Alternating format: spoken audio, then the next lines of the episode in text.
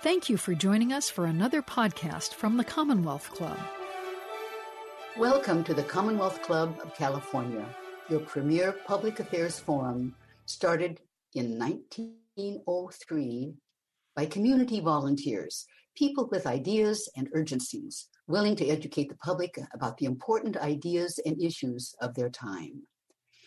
Those topics have changed over the course of 118 years of programming, but the need for knowledgeable, engaged volunteers to actually produce programs here at the club has not changed. If you think you have something to offer to the club by way of energy, specialized knowledge, an inquiring mind, and the community service, please contact the Commonwealth Club and inquire about the member-led forums. My name is Carol Fleming, and I am the chair of the member-led forums and a member of the Board of Governors, and happily, your moderator for today. Should you have any questions, please submit them via the chat or the comment opportunity on your screen. And I hope you'll notice the opportunity to donate to the Commonwealth Club.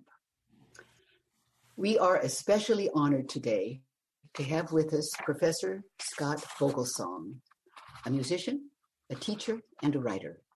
He is chair of the Department of Musicianship and Music Theory at the San Francisco Conservatory of Music, a faculty member at the University of California, and at the Fromm Institute at USF. And today he speaks of music, comfort, and joy.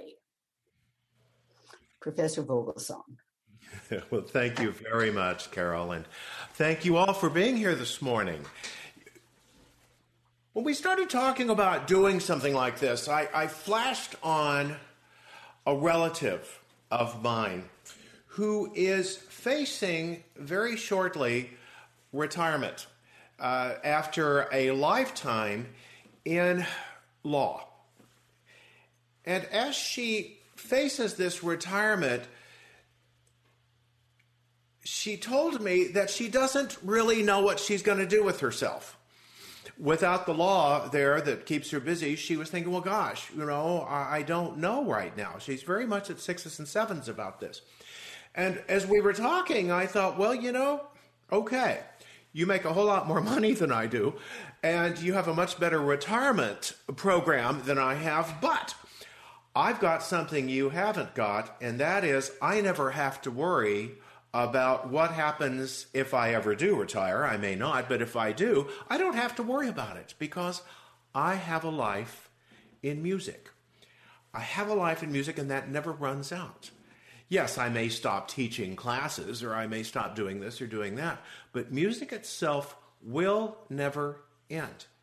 It's always there, always wonderful, always something that I can discover, something that I can study, something to explore. It never ends. And as I got to thinking about this and realizing, you know, music is not a living, it's a life. And as I thought more and more about that, let's take a look at four examples of either music that represents this lifetime joy or performers themselves that have represented this lifetime joy. So I've chosen four examples. The first of them is the great French conductor Pierre Monteux, and the lifetime he spent with one big composition, which was Ravel's ballet, Daphnis et Chloé. That's the first. The second is me, and my lifetime spent playing the piano, and what that has meant to me over 63 years so far of playing the piano on my own. Then for third, I'd like to speak about the great composer Joseph Haydn, and the unquenchable optimism of his great oratorio, The Creation, that he wrote during his golden years. And finally, a very, very well-known composer, Ludwig van Beethoven, who was experiencing an absolutely devastating personal crisis, and yet created the astonishing finale of his third symphony, the Eroica, in the midst of all of this personal depression and personal despair. So first up, let's talk about Pierre Monteux, French conductor, and Ravel's Daphnis et Chloé. Now, Daphnis comes from 1912. Ravel spent 3 years writing the score. He was a very slow, meticulous writer, and he had pretty much a green light from his producer, who was Sergei Diaghilev at the Ballets Russes in Paris. He had a green light to more or less do whatever he wanted. And that included using an absolutely gargantuan orchestra, one of the biggest ever used for a ballet score, and a wordless chorus in the background. The thing actually got produced. It's hard to imagine a ballet company being able to afford something like this now, but it did. And it was one of the great hits of this little pre-war era at the Ballets Russes. This was an incredible era of this time. During this period, Stravinsky's early ballets, The Firebird, Petrushka, and The Rite of Spring, all saw their premieres as well. Now, at the Ballets Russes, they had a house conductor who had come in right about 1910-ish or so. His name was Pierre Monteux, and he was a viola player who had played in the Folies Bergère Orchestra and had started working as a conductor, and he got brought in to conduct the world premiere of Petrushka, Stravinsky's Petrushka. And shortly thereafter, he got the premiere of Daphnis et Chloé, and so he conducted the premiere of that. I should mention the next year he conducted the premiere of The Rite of Spring, which was a famous sort of riot in the audience that night. But he got these great premieres. Now the name, for many of you, might be familiar, Pierre Monteux, if you've been here in the Bay Area for a while, because Pierre Monteux became the conductor of the San Francisco Symphony in 1935, and he remained our conductor until 1952. And after he left, he freelanced for a while, and then, this is wonderful, he got the directorship of the London Symphony Orchestra in 1961, when he was 86 years old, and he insisted, get this, on a 25-year contract. I love that. Talk about optimism, huh? This was his last, of course, major post as the conductor of the LSO. A few years before, he had conducted Daphnis and Chloé with the London Symphony Orchestra and chorus in 1959. So 1959, a beautiful modern recording, right? A wonderful, fresh, stereo, high-fidelity recording. He got everything he wanted. And so we get this man who had conducted the premiere of the piece 47 years later, giving us this astounding recording. So what I'm going to do is I'm going to play one particular part of Daphnis and Chloé. I'm going to put up a screenshot for you here, a share, that not only gives you the recording of the part of it, but shows you a bunch of pictures taken from production of Daphnis and Chloé over the years and some paintings of the legend as well.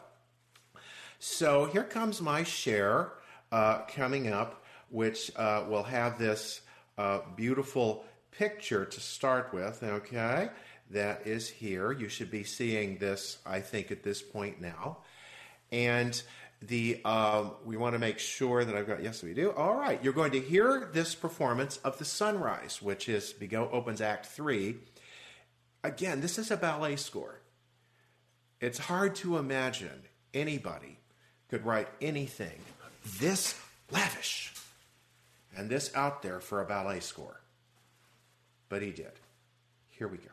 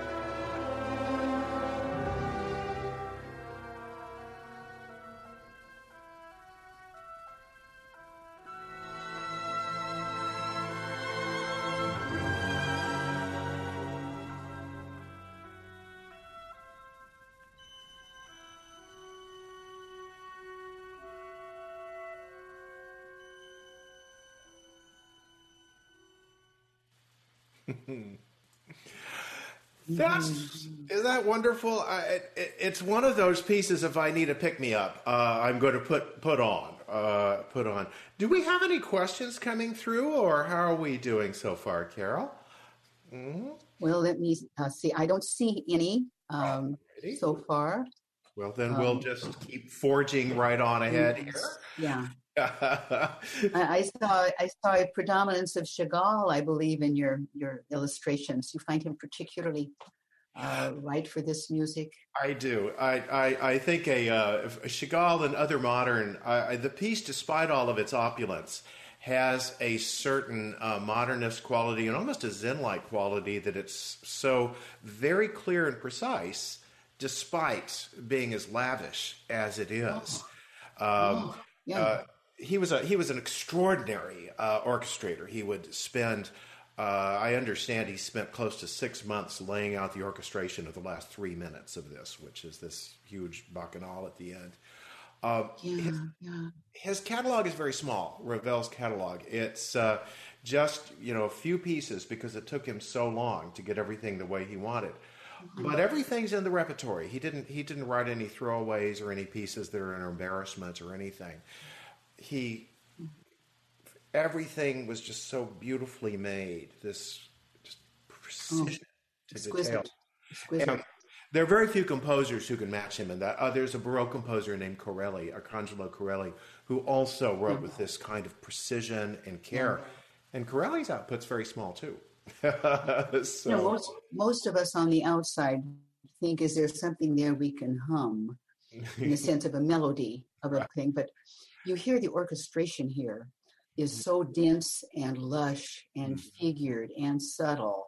And my mind is picturing the piccolos coming in here and the strings rumbling down here. It's a collage of fabricy lusciousness. Mm-hmm. And I saw on the pictures that you show of the ballet, I thought of extreme sensitivity to the music with the dancers and the setting, practically an abstraction. Yes.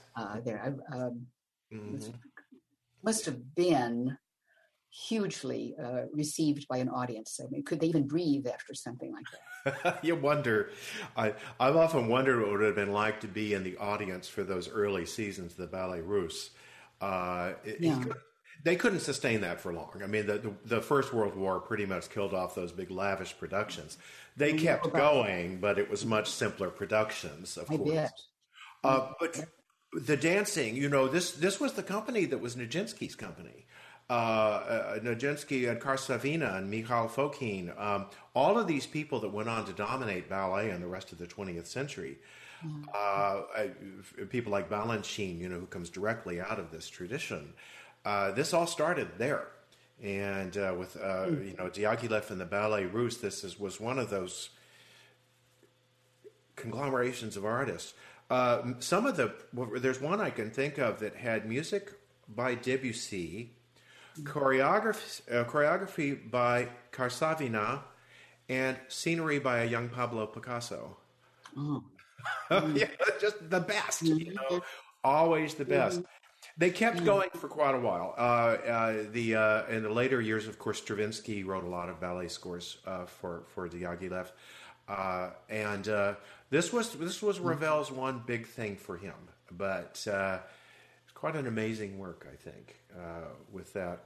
He also, by the way, extracted some suites from it. There's orchestral suites, so that's an easier way to get to the music instead of having to plow through the hour-long ballet. And one last trivia, by the way, Monteux recorded one of those suites in the late 1940s with the San Francisco Symphony. So there is an SF Symphony recording of part of Daphnis and Chloé with Monteux conducting it. And then, of course, this London Symphony recording, which is one of the great landmarks, I think, of the gramophone. Magnificent thing. So this is the kind of music, that you think of a composer lavishing this kind of care on this, and then the piece just staying with us all these years, this wonderful joy of having a piece like this, and that now, thanks to recordings, we can visit whenever we want. We don't have to get an expensive ticket and go to the ballet. The fluidity and lushness of this music just seems to invent ballet. Yes. Invent these flowing garments, the arm movements, the graceful pirouettes. It just, I think any of us can become a dancer to music like that. I think so. It makes us all look good, doesn't it? Even a two left feet person like me. I doubt that. Oh, most musicians can't dance. We're notorious. Well, let me move on a little bit, and then let's get into my own experience here in music, which is, of course, has been pretty much, I would have to tell you, a lifelong fascination. Of course, the piano. I actually started playing when I was 4 years old, and my parents bought my sister a little upright spinet piano. And she never took to it. The music was just never going to be her thing. But I commandeered it, and I was getting lessons by age 4. So the piano for most of my life, especially as a child, it wasn't learning pieces from music and playing. I could do that, but I was very reluctant. I didn't honestly really like that very much. And most of my teachers kind of thought I was a talented but recalcitrant student who wouldn't practice his pieces properly.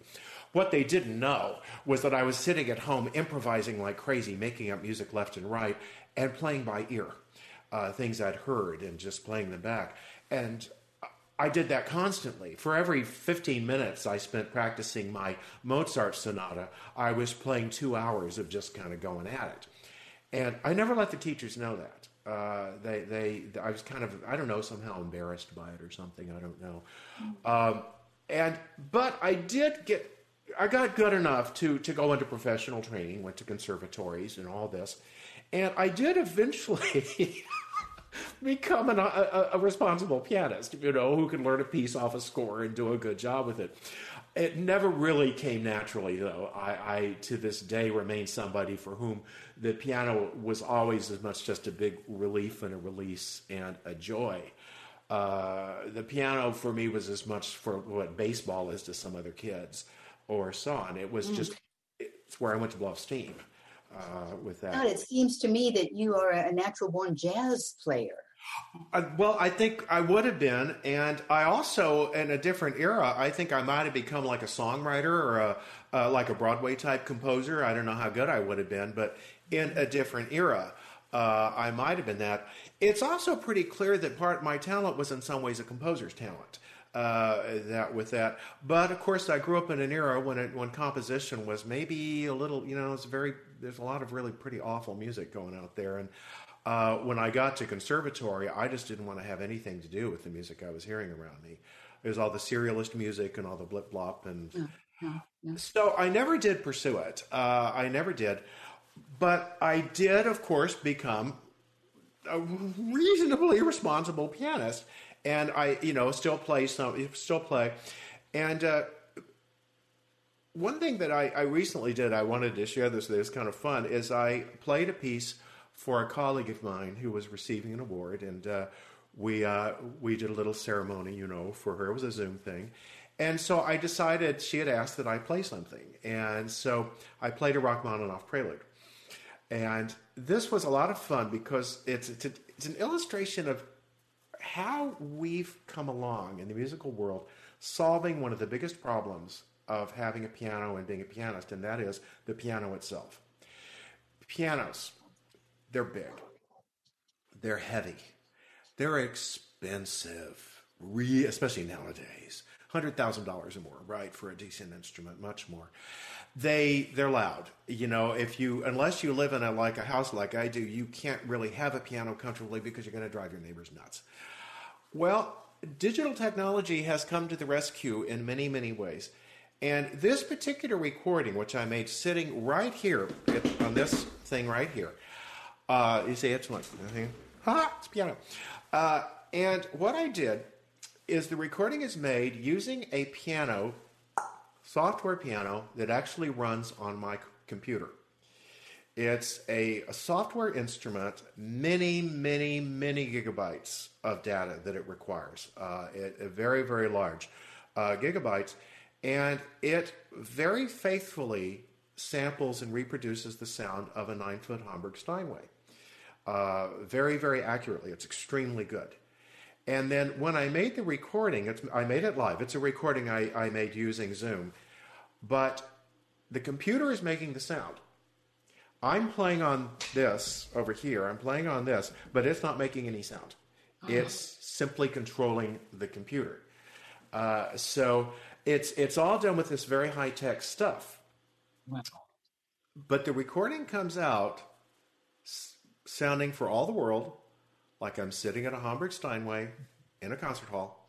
And it's all nuanced. Everything, you know, everything I'm doing gets captured perfectly by it. And I could do it right here in my home office family room, which is where it is, without having to rent a hall, without having to rent a piano. This was during the pandemic. So I did not have to risk anything. And I made it as a video recording with the sound. So I'm going to go ahead and share out my screen for this now. And this piece is a early 20th century work by Sergei Rachmaninoff, the great Russian piano composer. This is very much a product of the 19th century. He lived into the 20th, but his writing was fundamentally 19th. It's one of his preludes. Here's the Cher, okay, for piano in G major. And I made this recording of this just about a year ago. I did a number of takes to get it the way I wanted it, so I can't tell you it's a spontaneous live performance, but it is completely unedited, and it is me sitting right here in this room using a computerized piano. So here we go.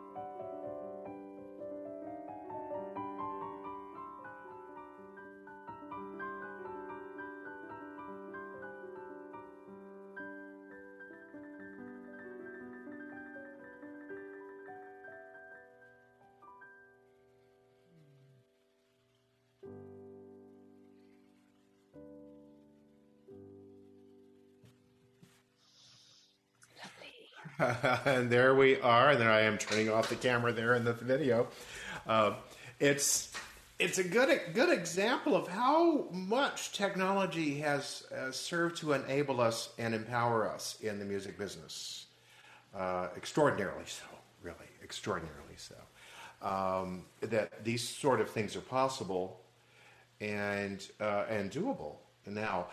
So some people who think that like digital pianos sound fake and or you know so on. No, not anymore. Not anymore. Yeah, and they don't feel fake either. It's that instrument I use. It's got the same action as a full size piano. So amazing. You know, I'm full disclosure. I'm one of Mr. Vogelsong's devoted students at the Fromm, and we see his piano there in the corner as he teaches us. Mm-hmm. And I thought, well, that's just his little practice piano. His Steinway is clearly off camera somewhere. I'm sure he has one of these marvelous instruments, but no, that's all in. That is not just a little Casio keyboard, is it? Oh no, that's a Clavinova. That's a Yamaha Clavinova, and at the time I bought it, it was top of the line.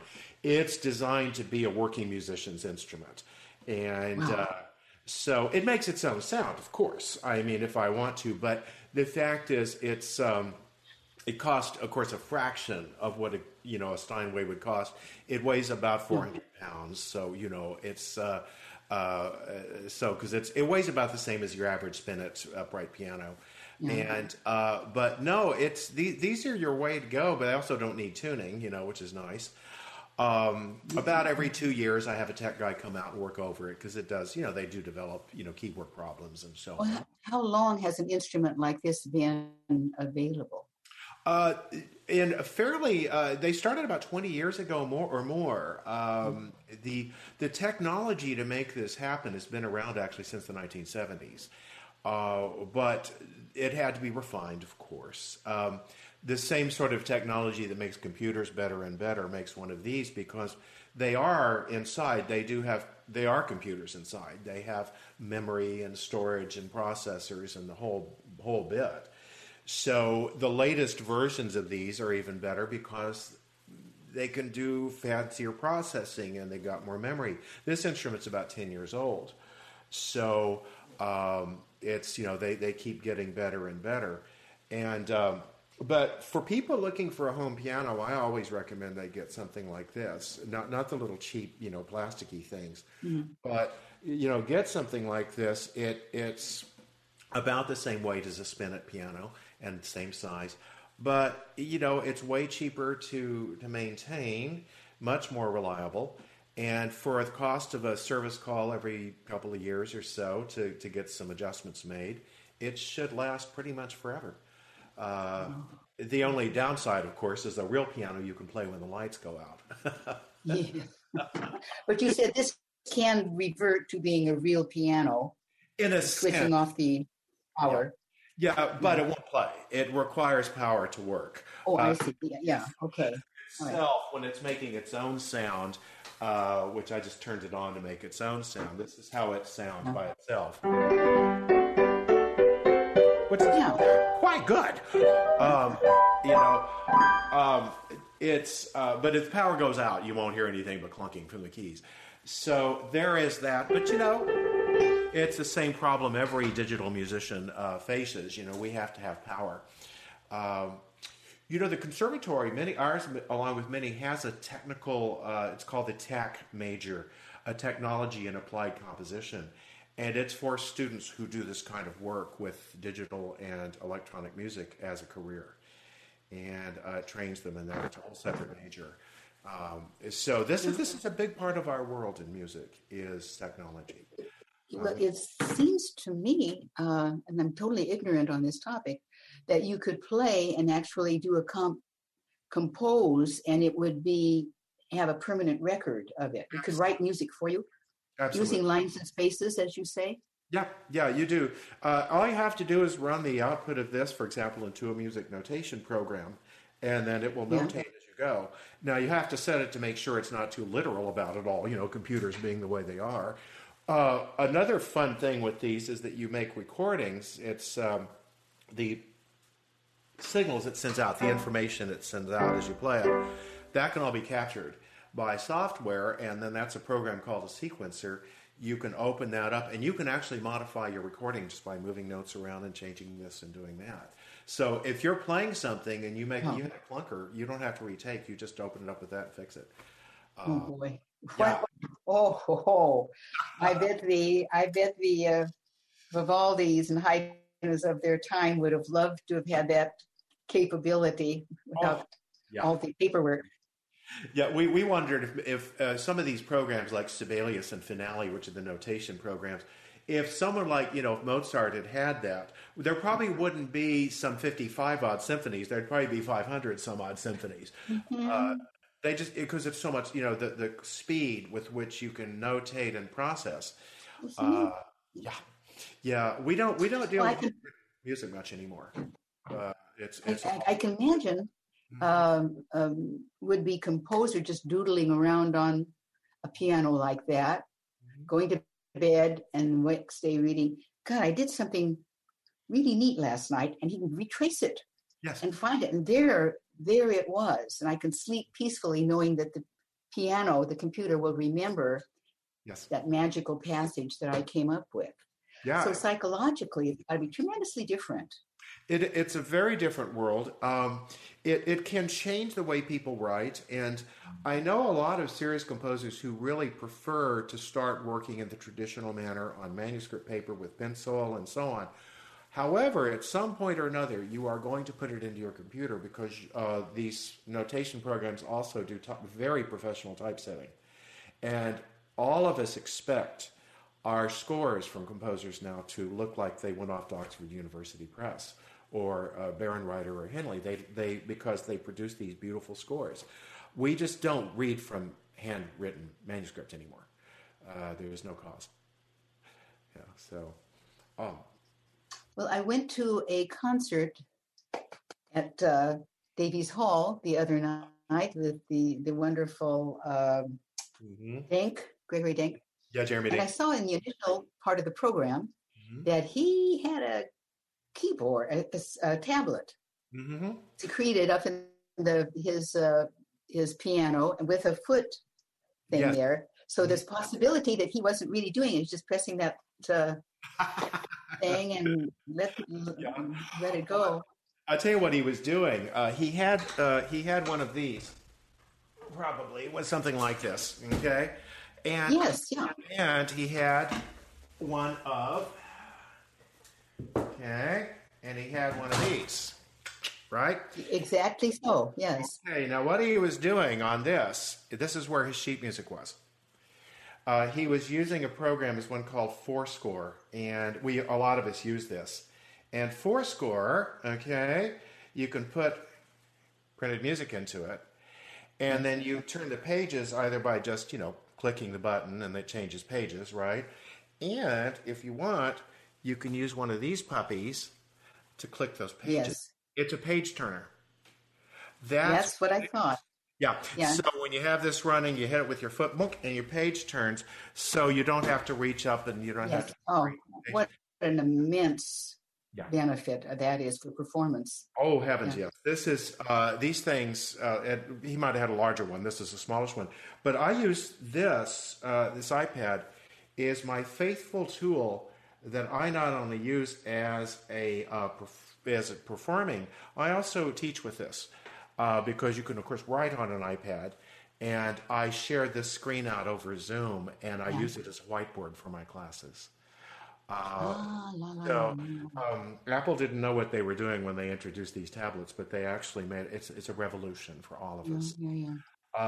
But you can use these for all sorts of things, and of course these are computers, so they can hold instruments, and you can use them to make music and sound. And we are heavens, our world!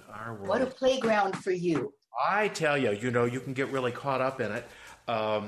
Sometimes maybe to your own detriment, where you forget about the possibilities, but wonderful fun. Do we have any questions coming in, or are we just kind of having ourselves a fine old time? I think let me just check the chat here. No questions so far. No. Well, then I tell you what let's do here. One of the things that I think I love the most about many musicians and music in general is the extreme optimism that it can engender. You know, we were talking about music as comfort and music as joy. I take a lot of my joy in music that exudes confidence and optimism. I don't have to have that for all of it, but I really do love it. And this is one of the reasons why if somebody asked me, what era would you like to live in if you're not living in your current era? I would choose the second half of the 18th century because that's the Viennese classical era in music. It's the Enlightenment, you know. Yes. And one of the reasons, this is Haydn and Mozart and young Beethoven. And I would choose this era also because of the extreme optimism they had. They knew that we can't fix human nature, but maybe we can do some work on human society. You know, maybe we can make this a little better. Maybe we can improve governments. Maybe we can make things better. And that sense of optimism permeates this era. And Haydn, above all, he's a product of this era. He's almost an exact contemporary of George Washington, so that's a good way to look at him. Haydn wrote music that's so often full of mental health, very much so, full of optimism, full of joy. He is a non-neurotic composer. The kind of neuroticism that we sometimes enjoy in music, and I do too, you don't really find it in Haydn. What are the cues for this optimism? Are we talking about C major? Well, in a way, but what we're really talking about is an overall approach to writing music in which the structure is very clear and clean, beautiful melodies that kind of stay away from the darker chromatics and so on. But at the same time, though, not going insipid. There were a lot of composers who went for, you know, at this era who wrote very insipid music. It's not optimistic. It's just nice, you know, it's nice music. And yet it's too nice. He was never that. There's an energy, there's a strength, a great deal of intellectual rigor in his music. But what we really hear more than anything else, though, I think in it, is that you finish hearing any Haydn piece, and there's just a gazillion of them, of course. But you hear it, and generally speaking, you almost always feel refreshed and a sense of, yes, that's better. That's what I needed. The more intellectual you are about music, the more trained you are, also the more you might be fascinated by it because of the level of craft involved. He was one of the great craftsmen of music.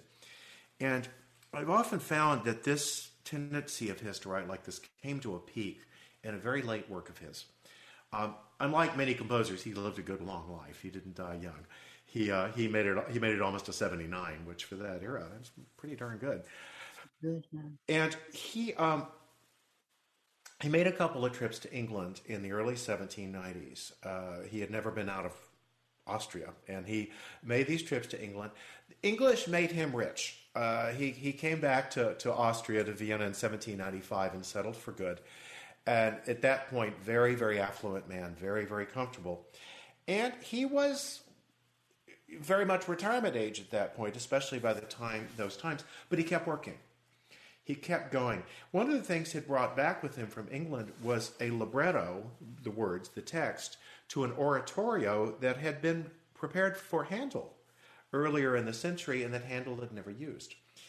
It was a libretto based on the 6 days plus the seventh of the Creation, as in the Book of Genesis and in Milton.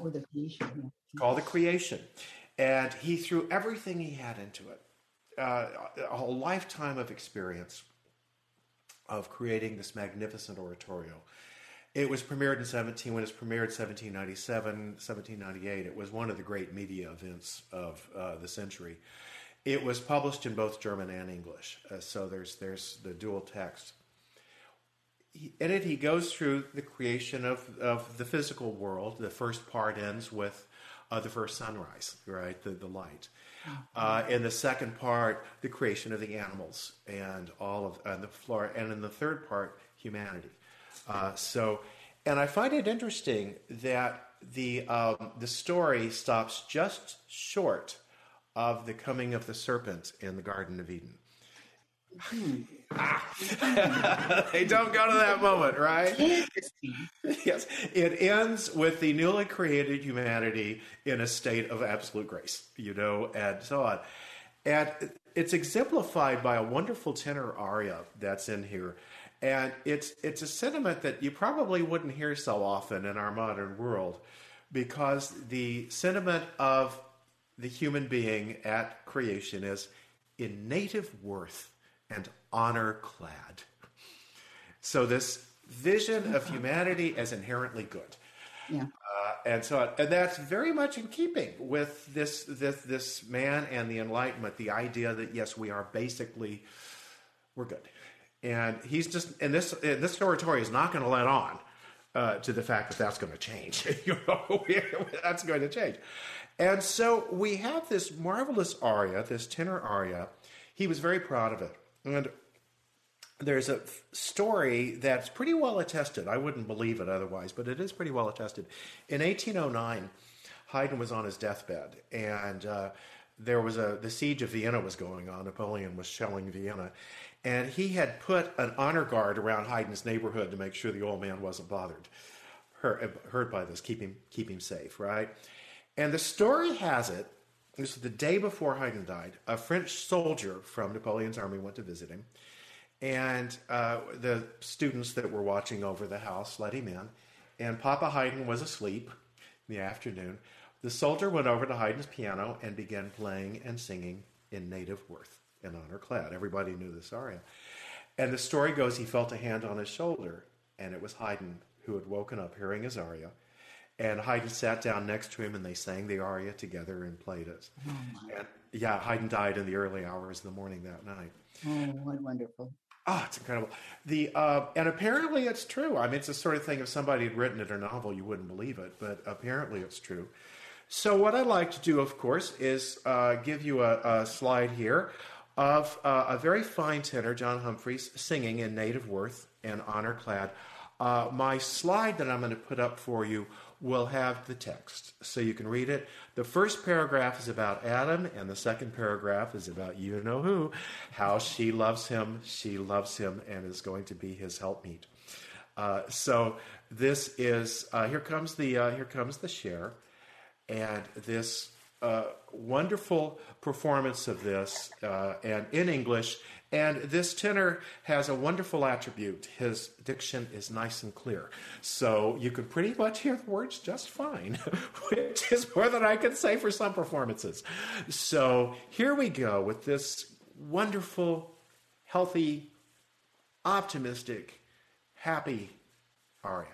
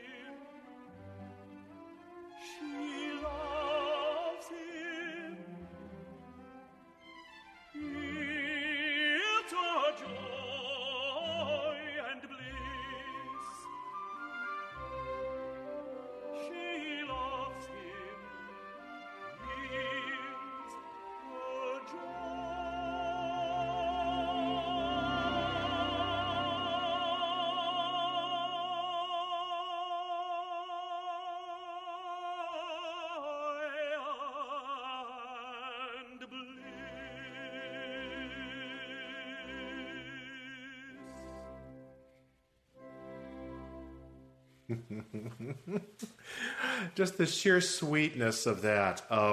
I'm sure our listeners probably noticed the English is a little different. It's a slightly different translation of the German that they used. It's more modern English.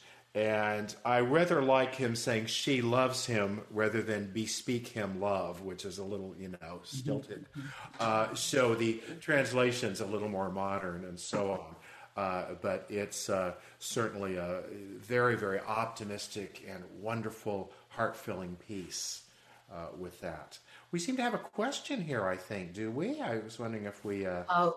we do, and I'm interested in this question about do musicians need an audience to get the most enjoyment of playing their instrument?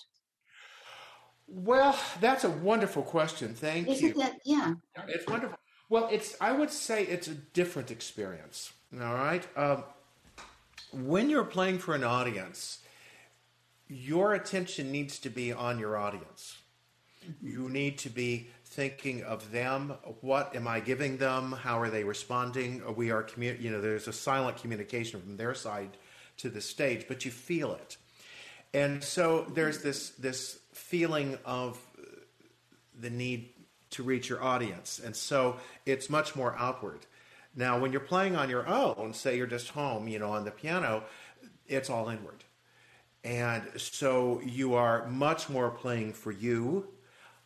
You are much more doing it for yourself and so on. So there's a very different feel to it. Part of a musician's training is to learn to make that shift. And many of my students in some of my more performance-oriented classes, like the sight singing classes where we do a lot of singing, and I have to tell them, if you're home working on your own, singing to yourself or playing to yourself, and if something goes wrong, you can go back and change it and fix it. But you do that on stage, you're going to confuse your audience. You have to make sure that you keep going. And so we need to learn to make the shift. And I always tell them, you have to imagine that in row 5 center, you have a listener there. I call her Agnes. That's my name for her, but whoever you want. She bought her ticket. She wants to hear you, and she wants to have a wonderful concert. You're doing all this for her. Everything you do is for her, making her happy and giving her a good night. So your habits that you develop as a private musician are not going to serve you well here. You're going to have to make sure that you're thinking more outwardly. Just for example, if you make a mistake, don't go back and correct it because it confuses them. Just plow on, you know, keep going. The same thing is true, by the way, in public speaking. Don't go back and correct something, even if you mangle a word. Just go on. People will make the connection, you know. So this difference that we have, the obligation to our performer, to our listener that we must make, plus then, though, our obligation to ourselves to make it work for us. So we live in these two worlds. We go into music for ourselves, I think, most of us. We want to be part of this life in music, this career in music. We want to be part of it. So that's this very self-oriented aspect to it. And that's great. Nothing wrong with it at all. But if we are performers, we're going to be spending a lot of our career other-oriented, reaching out. Yeah. And so to my mind, this is, you know, there's this two-sided aspect to it. And you really do, change personas when you are performing for an audience. So speaking as a choral singer myself, mm-hmm. The presence of the audience is everything. Mm-hmm. When you walk out and you see hundreds of people there with their rapt faces waiting for you, mm-hmm. the thrill, the adrenaline yes. is sky high, and it makes the experience that no rehearsal can touch. Mm-hmm. Now, the performance is a whole special animal in and of itself. Mm-hmm. It really is. There's, of course, the risk of a live performance, of course, you know, especially if you're a soloist. If mm-hmm. things go wrong, oh, my heavens, you know, and yeah. that's part of learning is how to cover. You know, we all find ways to cover. But it's a big thrill. And often you learn a lot about playing a piece you've been studying for a while. It usually doesn't settle down until you've had at least a couple of live performances or more. You know, for example, if you're going to do a commercial recording of a piece, you've got to have performed it in public quite a bit first. It changes it. It really makes a difference. And only live performance can do that. Only getting there in front of the audience will bring the piece to life for you at that level. And so I agree with that completely. I mean, there's something totally different about it. However, you know, for those of us like pianists, sitting at home and just being, you know, doing music, well, that's a beautiful thing in and of itself. It's a form of meditation in many ways. Many musicians learning to practice, which of course is one of the great arts to this, learning to practice effectively. Some of the things we have to deal with are some of the problems that meditators have as well, that the mind starts creating all kinds of problems for us. The monkey mind. And we start having to learn not to buy into that. You know, as one of my teachers said, you have to treat this like you're on the platform of a train station. There are trains going every which way. You've got hands full of tickets, but you never get on those trains. You just stay there and you be you and you do what you're doing and don't get carried away by whatever's happening in your mind while you're practicing. Mm-hmm. So that's one of the great arts to being a musician is learning to practice effectively, which means efficiently, productively, and not wasting a lot of time just sitting there. If you're getting a concert ready, playing and just in fantasy land. Because very often what you're going to do is you're going to reinforce a lot of bad habits and you're going to hammer things in. You have to be both focused and mindful. Mm-hmm.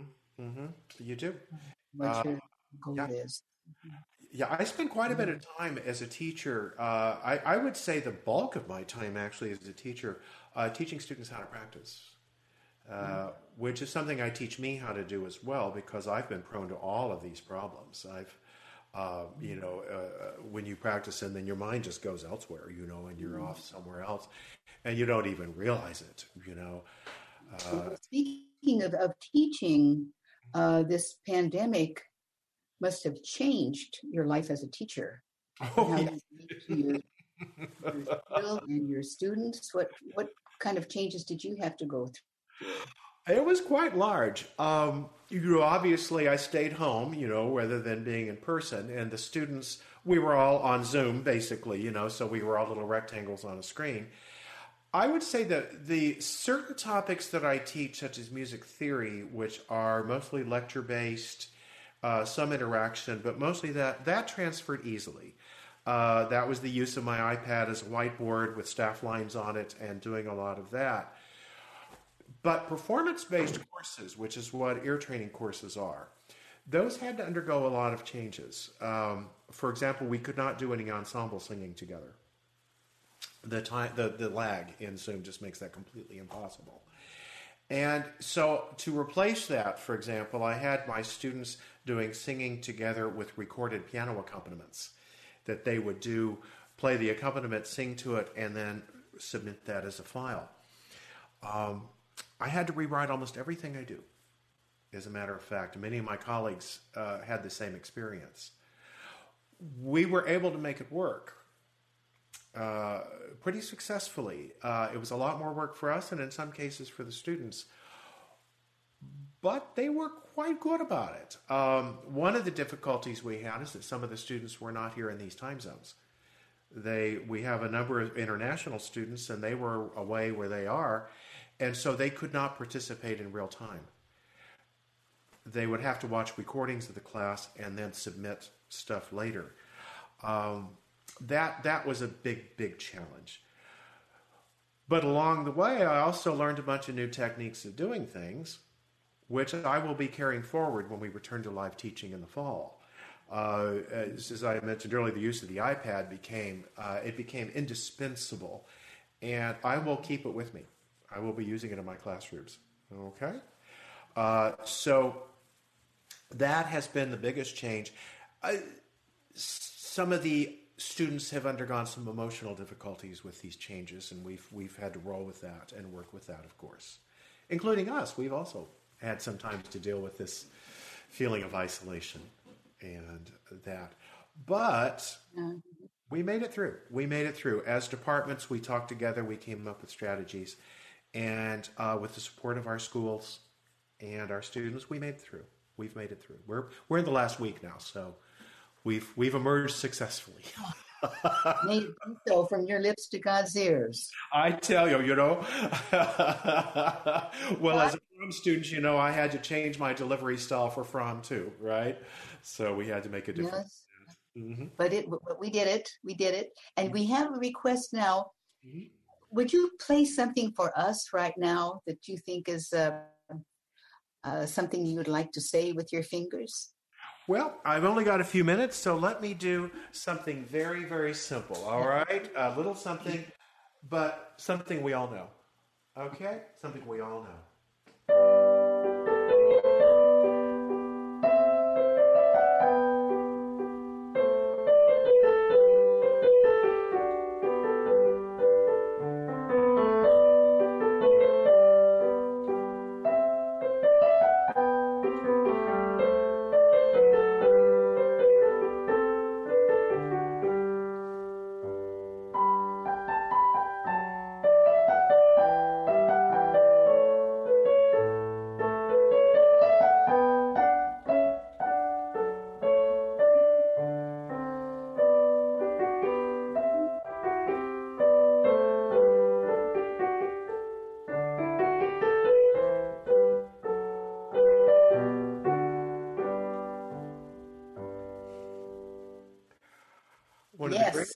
Music teachers who ever met. The great teacher, Johann Sebastian Bach, writing this to help train his own students who were typically his own sons and daughters. Yeah. His own sons. Oh, my goodness. Yeah, and the greatest teacher probably of us all. Probably the greatest of us all. So, isn't that interesting? You never think of him as a teacher. You don't, but of course he was, very much so. He taught a lot of people, and his own sons, of course, many of whom became leading musicians of their generation. And a great deal of his keyboard music is training music. He wrote it as stuff with which to teach his students.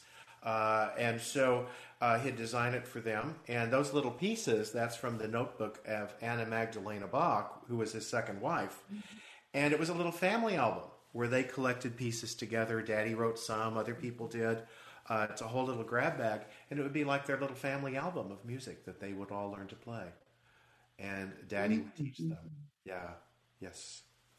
So extraordinary. Didn't even some of his sons become quasi-competitors? As music style changed from the Baroque to the classical? To some degree, yes. Although, generally speaking, they revered him so much, of course, that they were interested in carrying on his legacy. His second son, Philip Emmanuel, is the reason we have some of the great Bach choral works, like the St. Matthew. So he protected them and passed them on to us. Mm-hmm. So, some time ago, Scott, I remember reading a passage in something that where someone had done a very early treatment of all the keys available, that some were better for happy or sad or mood or anger. Have you come across that? Okay, so I have. So that last question, we may not have quite time, but I will tell you that, yes, there is. And key centers do have different emotional affects, very much so. To this day, they very much do. There are some that are brighter and some that are softer than others. So, yes. Okay. It's looking like we're about wrap time, aren't we? We're about time to wrap up now. Well, then... I don't think that we're ever done with you, Professor Foglesong. I hope not. But I will, never. I want to thank you for your time and your presence and your music and your comfort and your joy. Well, you've been most generous with us. Well, thank you so much. Thank you for having me. And it was a great pleasure sharing all of this with all of you. It really is a great pleasure. Thank you. Thank you. And this concludes this meeting of the Commonwealth Club of California, with a reminder that you can donate to support the club and you can volunteer to be part of the action. Thank you. You've been listening to the Commonwealth Club of California. Hear thousands of our podcasts on Apple Podcasts, Google Play, and Stitcher. If you like what you've heard, please consider supporting our work and help us bring 500 programs a year to listeners like you. Go to commonwealthclub.org/donate. Think your way around the world with our travel programs to exciting domestic and international destinations. And when you're in the Bay Area, please join us live at our events. Thank you for listening and for your support.